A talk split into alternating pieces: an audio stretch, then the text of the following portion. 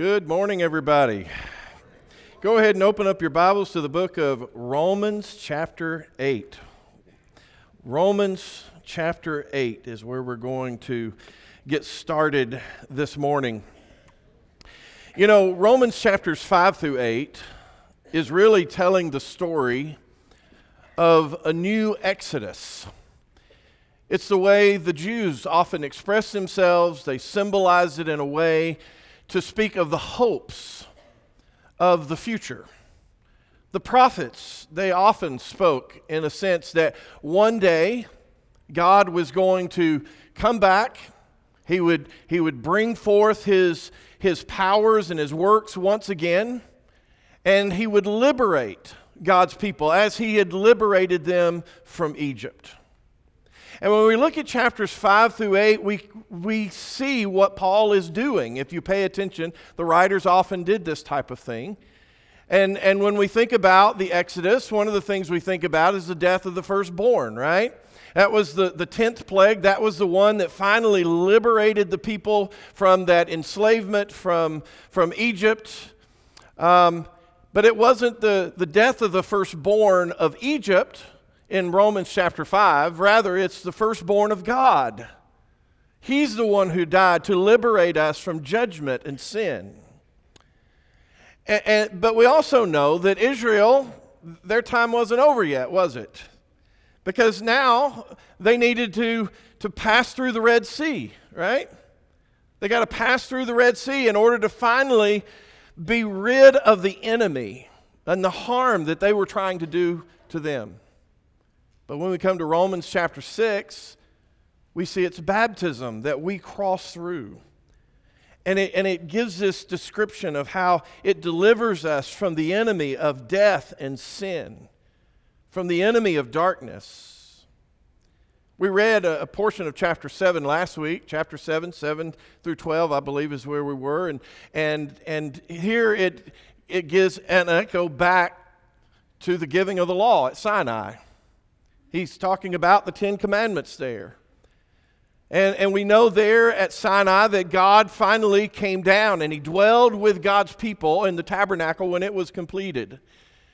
And when it was time for them to move, then what happened was the Shekinah glory of God would rise up above the tabernacle and it would lead them to the promised land. There in chapter 7, he's echoing back to the giving of the law. And, and then in chapter 8, we learn of the Spirit of God. God Himself comes down. But He doesn't dwell in a tabernacle, does He? He now is dwelling in His people. And, and it, it, says there in, in verse 14 of chapter 8, He says that He leads us. Where is he leading us? He's leading us to the promised land of God. And right after that, he begins talking about the new creation. It's the promised land. The Spirit of God is, is leading us in that way. So, this is where I want us to get started. And I want us to look, first of all, at the law of the Spirit of life. Let's just read these first four verses together.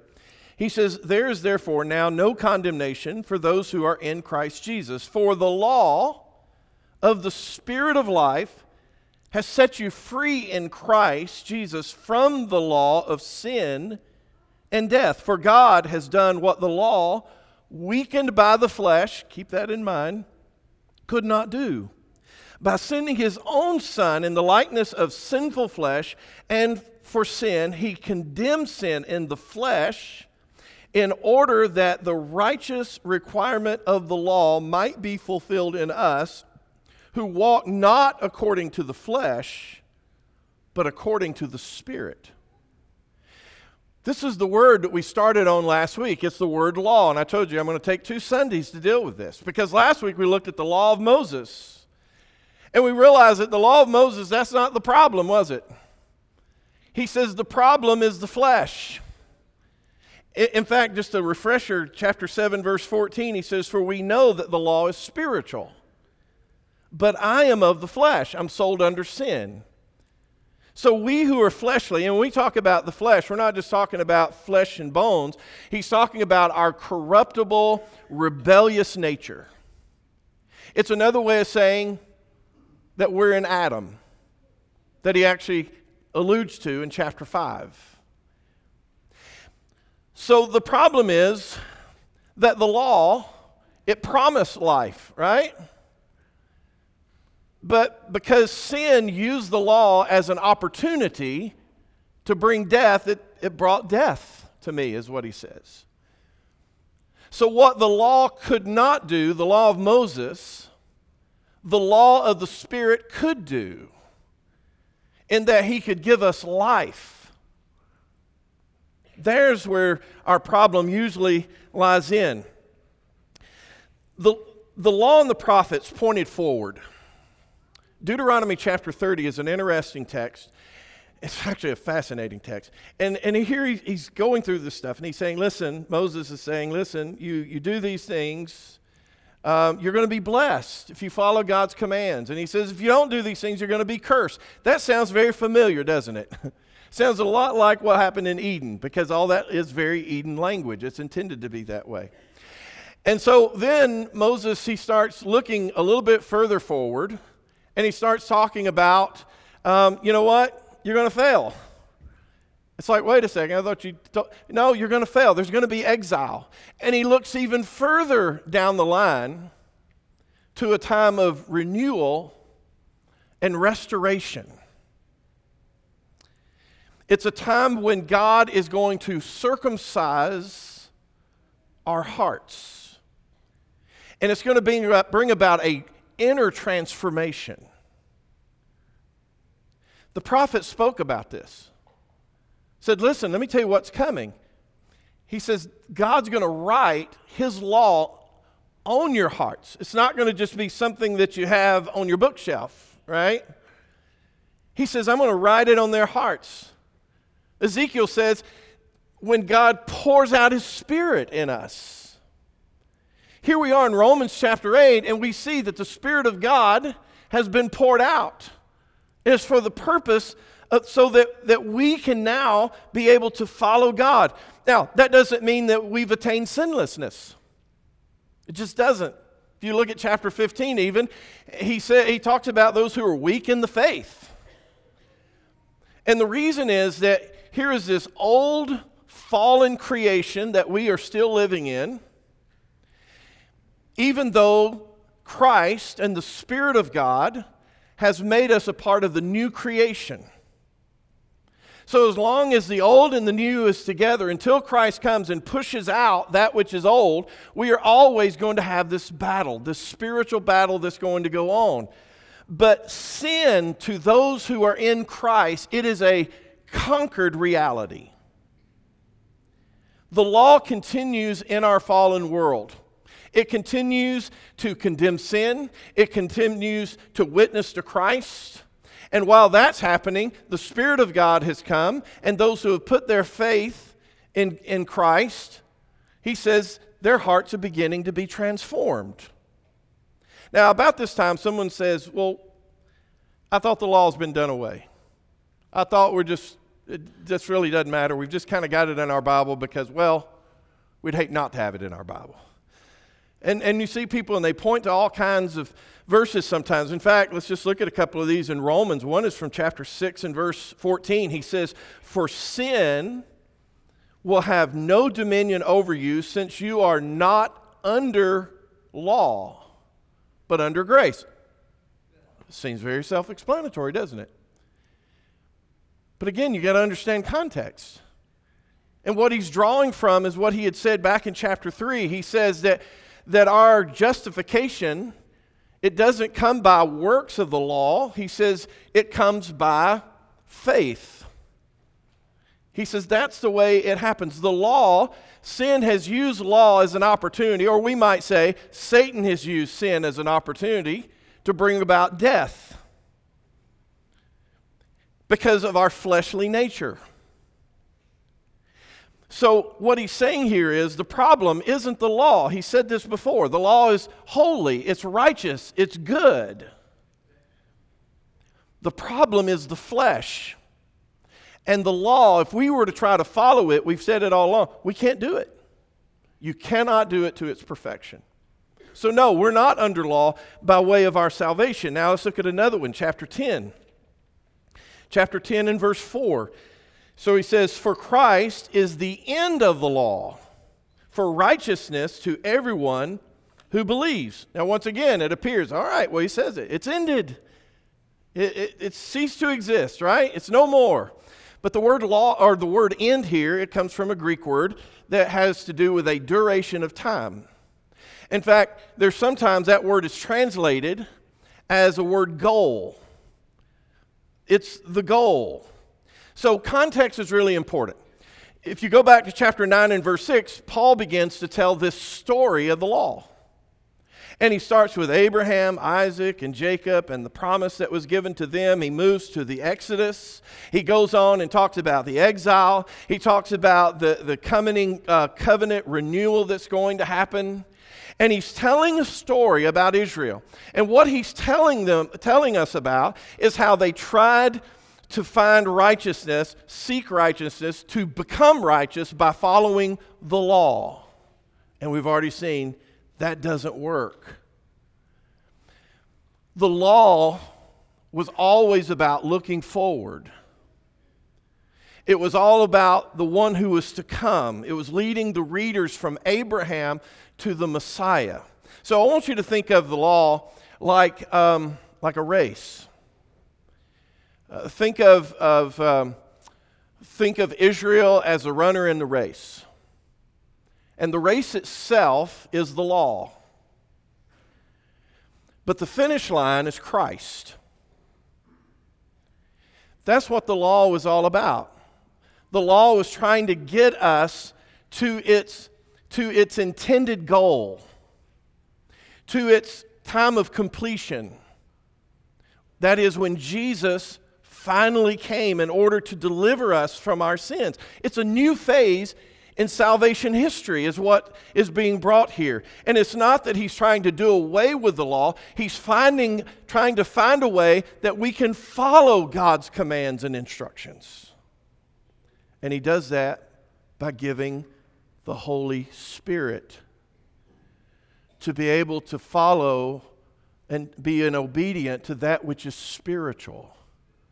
Because the problem is our flesh. Look at Romans 3, verse 31. All right, you better buckle up on this one. But here it is. He says, Do we then overthrow the law by this faith? Look what he says. By no means. By no means. On the contrary, we uphold the law. Now, Paul makes this statement right after he tells us that we are justified by faith and not by the works of the law. And he anticipated those Christians, or at least some of those Christians in Rome, to say, Yeah, see, we don't need the law of God. And so he knew that there were going to be those who want to overthrow it. And that word overthrow means cease to exist. It means, um, it means to make of no effect, nullified. Some of your translations may even say nullified there. And Paul responds, by no means. And what he uses here is the strongest, most emphatic negative that is used in the original language. And he doesn't just mean no, it means a thousand times no. It means not now, not ever. Jesus came, and we, we know we're just like, yeah, you know what? Really, it's about the Sermon on the Mount. And yeah, it is. But here's what Jesus said in the Sermon on the Mount He says, I didn't come to abolish the law. He said, I came to fulfill it. I came to bring it to its completion. I came to bring it to the, to the finish line. So he says here, and well, and let me say this the law, it may not play a part in justification, it doesn't. But that doesn't mean it's not a part of God's plan for his people. So he says there, he says, We uphold the law. And unfortunately, Paul does not go into details how that happens. And I think it may just be Paul's way of saying, you know what? You need to sit and ponder that. What does that mean now that you are filled with the Spirit of God? Now that sin no longer has dominion over you, what does that mean for you to uphold the instruction of God? Now, it's true that the ceremonial laws, they, they, they are, they have been and fully completed in Christ. Christ came and he became the one and the very last sacrifice that had to be made. That's why, folks, out here in the courtyard, we don't have, you know, an altar and we're not offering up sacrifices. Okay? Besides the fact it would just be traumatic to do that to our, you know, little lamb or something, right? But no, we don't do that kind of stuff. Jesus became the new priesthood, the better priesthood. He replaced the Levitical one. It was supposed to be part time anyway, is what he said. It simply was pointing, pointing to Jesus. Then they had the civil laws. Now, the civil laws, we need to understand, it's just like we have laws in our country today. They are intended to, you know, instruct us as a nation. We, you know, there needs to be law. And so they would have certain laws, and we know that God's laws are even better than just any civil laws, but, the, but it was for Israel in the land. So they would say stuff like, don't glean the corners of your field. Because that way the poor can go and they can, they can reap the corners of those fields and they will not go hungry. That's a good law. Also, part of that civil law was saying you can't inter- intermarry with the Gentiles. Uh oh. We're in trouble, aren't we? My wife is intermarried with a Gentile, and probably just about everybody else here too, right? And so we look at those things and we're like, okay, uh, these are things for Israel. And many of these laws are really about setting themselves apart from paganism, the pagan nations that were around them. And so some of these things, they sound really strange. For example, did you know there's a law that says you cannot wear a garment that's made out of two different fabrics? that sounds crazy to us, right? But in that ancient setting, it made sense. It made sense. So, you know, we don't, you know, we don't go around stoning adulterers. Gentiles are not required to be circumcised. We don't have to bury our dead the exact same day that they died. These are all part of the law, and they had good reason for them in that ancient setting. And the fact of the matter is, none of us would be able to follow all of those civil laws even if we tried. But then when it comes to the moral law, those things still hold. You know, it's it's still wrong to have graven images. It is wrong, and we need to take this to heart. Maybe we don't get to this enough to take the Lord's name in vain. Stealing, murder, still bad. Paul even talked about coveting in chapter 7. But if you were to take all the laws out of, out of, this, out of the law of Moses what they count is 613 laws. Now, if you follow the story, and this is very important, you get this word story, narrative, but if you follow it, you, you notice a pattern. So God gives the Ten Commandments, right? Uh, the ten words. And I mean, before the ink has, has dried, if you will, they're making a golden calf. God gives laws right after that. Here's some things you need to go by. In the book of Leviticus, all of a sudden, you know, we see this, we're like, well, yeah, the whole thing's about laws. But then we got this story about Nadab and Abihu, and they offered up a strange fire to the Lord. And I believe, then all of a sudden there's these laws, and I believe some of these laws are exactly pointing to exactly what happened there. So then they get to the promised land, right? They're on the edge. The Lord says, All right, it's yours. I brought you here. And they rebel. Oh, we can't do it. And so God did exactly what us fathers do sometimes. You know, we're on a trip and we're like, don't make me turn this car around. but that's what God did. He said, we're turning this thing around. And you, this generation, you're not going to have it. And guess what happens right after this? More laws. And then we just continue to see them out in the wilderness and they're, you know, murmuring and complaining. You remember the one, now, of course, you know how I feel about snakes, but you know the one where God sends the snakes? I'm like, they're really bad on this one. They're really bad for God to send snakes. And there's the bronze pole and all this kind of, and Balaam and getting them. And guess what? More new laws. And it's like, okay, here's what I want you to do. Here's the standard by which you live. Oh my goodness, we got to add more laws. Y'all, you people, you got to get in line. Okay, no, all right, priests, now they've got to have more laws. You people keep complaining, you rebel against me. Well, just send more laws, because that was the intent. That was what we're one of the things that we're supposed to see. The Old Testament, get this, the Old Testament was never intended to be a behavior manual of what is good and what is bad to make God happy. And that may surprise you. Many people think when we say the law of Moses, we just think it's just like if you go up here to the courthouse and you pull out a book and it's got all the laws of the land. No, this, the law of Moses, the whole Old Testament, it is an epic narrative. Okay? It's an epic narrative. And it began with who? Adam and Eve in the garden and one law. And they rebelled against that one law. They're exiled and so forth.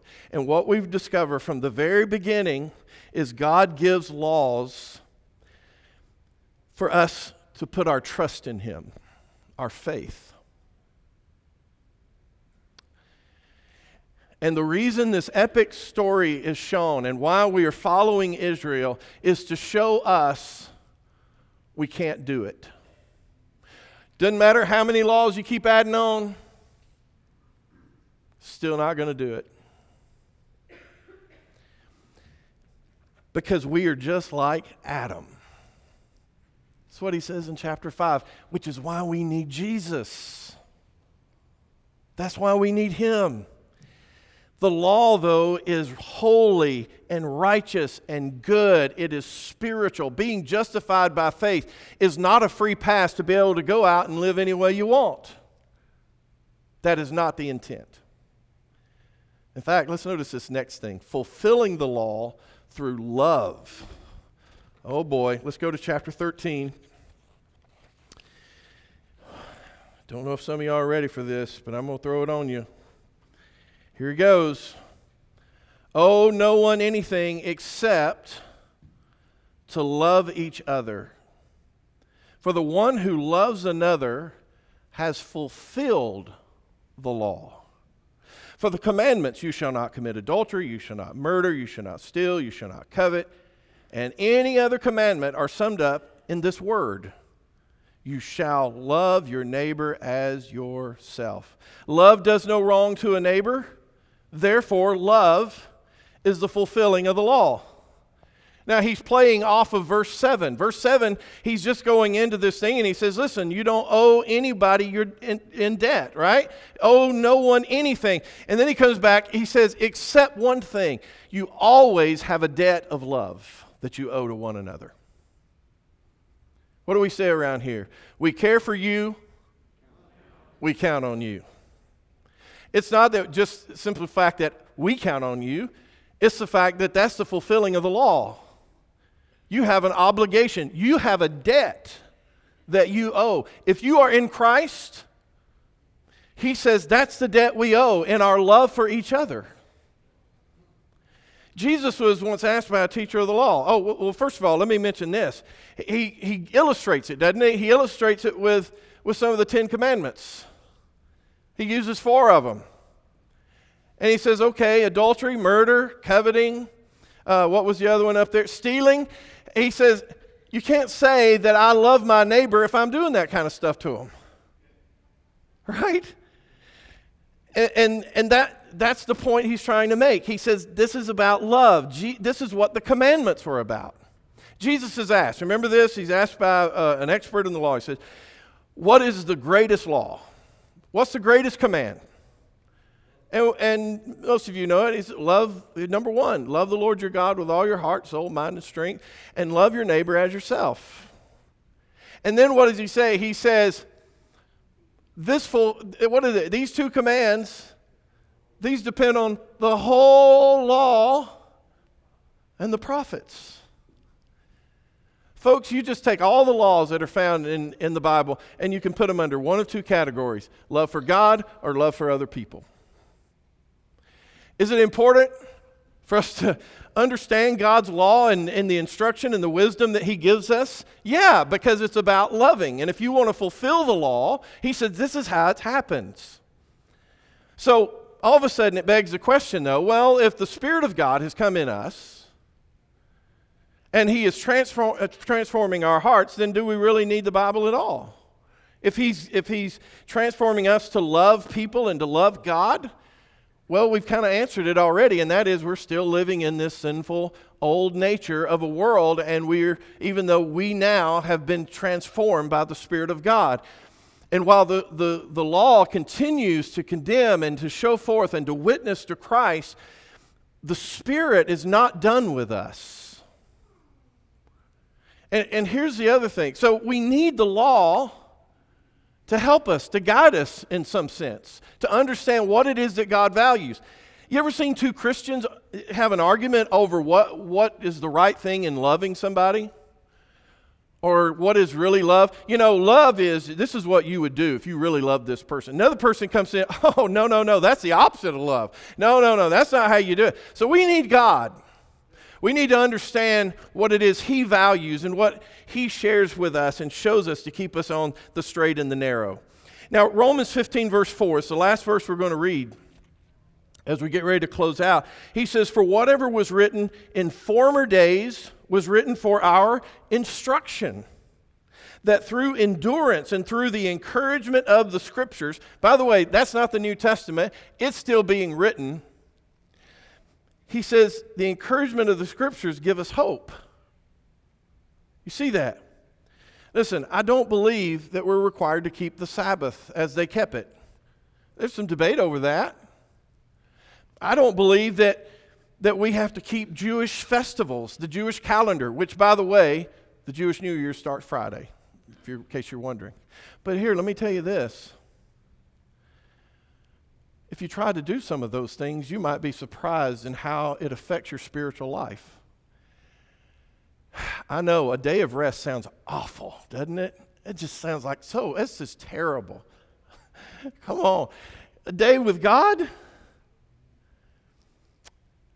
In these Jewish festivals, you might be you might be interested to learn what God shows us about Jesus and about ourselves even just taking it and partaking of it in some way. You know, some people they're they're auditory learners, but there's some people they they do better by touching, feeling, using the senses. You might be surprised what what you might discover. Now, you're not going to do that because you want to be saved. You do it because it's encouraging. It, it helps you in some way. Even some of those crazier laws, they have something to share. Let me give you an example Deuteronomy 22, verse 8. He says, Listen, when you build a new house, make sure that you make a parapet on the roof. Now, that's not a bird. I had to look it up. It's a wall. So these homes, they were flat roofs. They usually had a stairway going up the side and, and they would often eat up there and they would relax on top and, and, and this, this kind of thing. So, what is the wall for? What's the parapet, parapet for? It is to protect the family. It, it's to protect people who go up there with them and, and so forth. What's that about? It's about loving other people, it's about valuing human life. Now, I may not because everybody here, I imagine, has a pitched roof. But I doubt very seriously we're going to go home and go, ah, we need a parapet. Some of the kids may go home and say, whatever that parapet was, I want one of those. But, but yeah, we're not going to do that. But maybe if I sit there and I ponder it, I think, but what that might mean is I just need to make sure that the smoke detectors are always working right. It may mean that I, I need to get a gate and put in by the stairs to make sure my children don't fall down the stairs and hurt themselves or, God forbid, be killed. So when I really ponder it, I'm trying to get at the heart of maybe what God is trying to say. Some of the craziest laws that you find, they're really based on the first two, which have to do with not having any other gods, not having idols, and so forth. So you see these things like when you get a haircut, don't shave the temples of your hair. That's why you've seen, you've seen Jewish people before, right? And you see those curls that go down. So, forth. well, that's this is where they get it. Is out of the law? There's there is one in there for all you people who bother me about a beard. It says, "Don't shave your beard." There's one in there that says, "You don't get tattoos." And look, this is the, when you really look at it, it's it's about the paganism that was around, and it's really not about getting a good haircut. It's not really about having a tattoo. It's not about whether you're clean shaven or whether you have a beard. It has more to do with the setting. So when I sit there and maybe I ponder that and wonder what is it that God may be trying to say, then maybe what I need to come out of that and say, you know what? The way I dress, what message am I sending?